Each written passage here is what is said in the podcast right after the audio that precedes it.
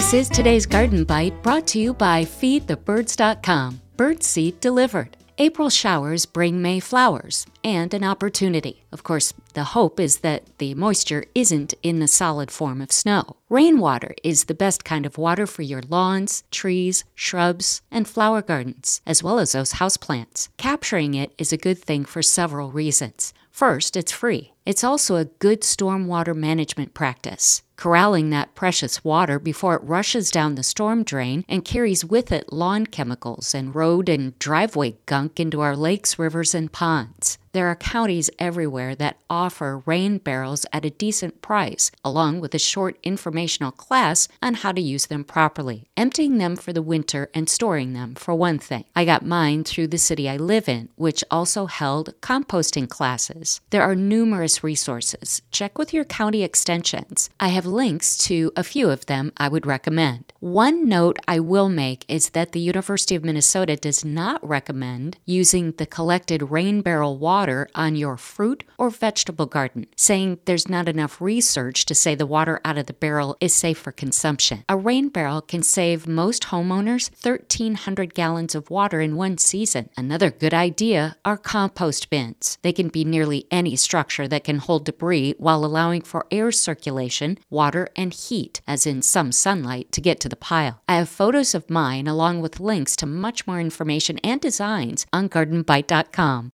If you're new to feeding birds, feedthebirds.com is the go to place to learn all about feeding them and keeping them healthy. Feedthebirds.com birdseed is blended daily and delivered right to your door. Skip the middleman and get the best blends to attract the birds to your backyard. That's feedthebirds.com. Today's Garden Bite. I'm Terry Knight.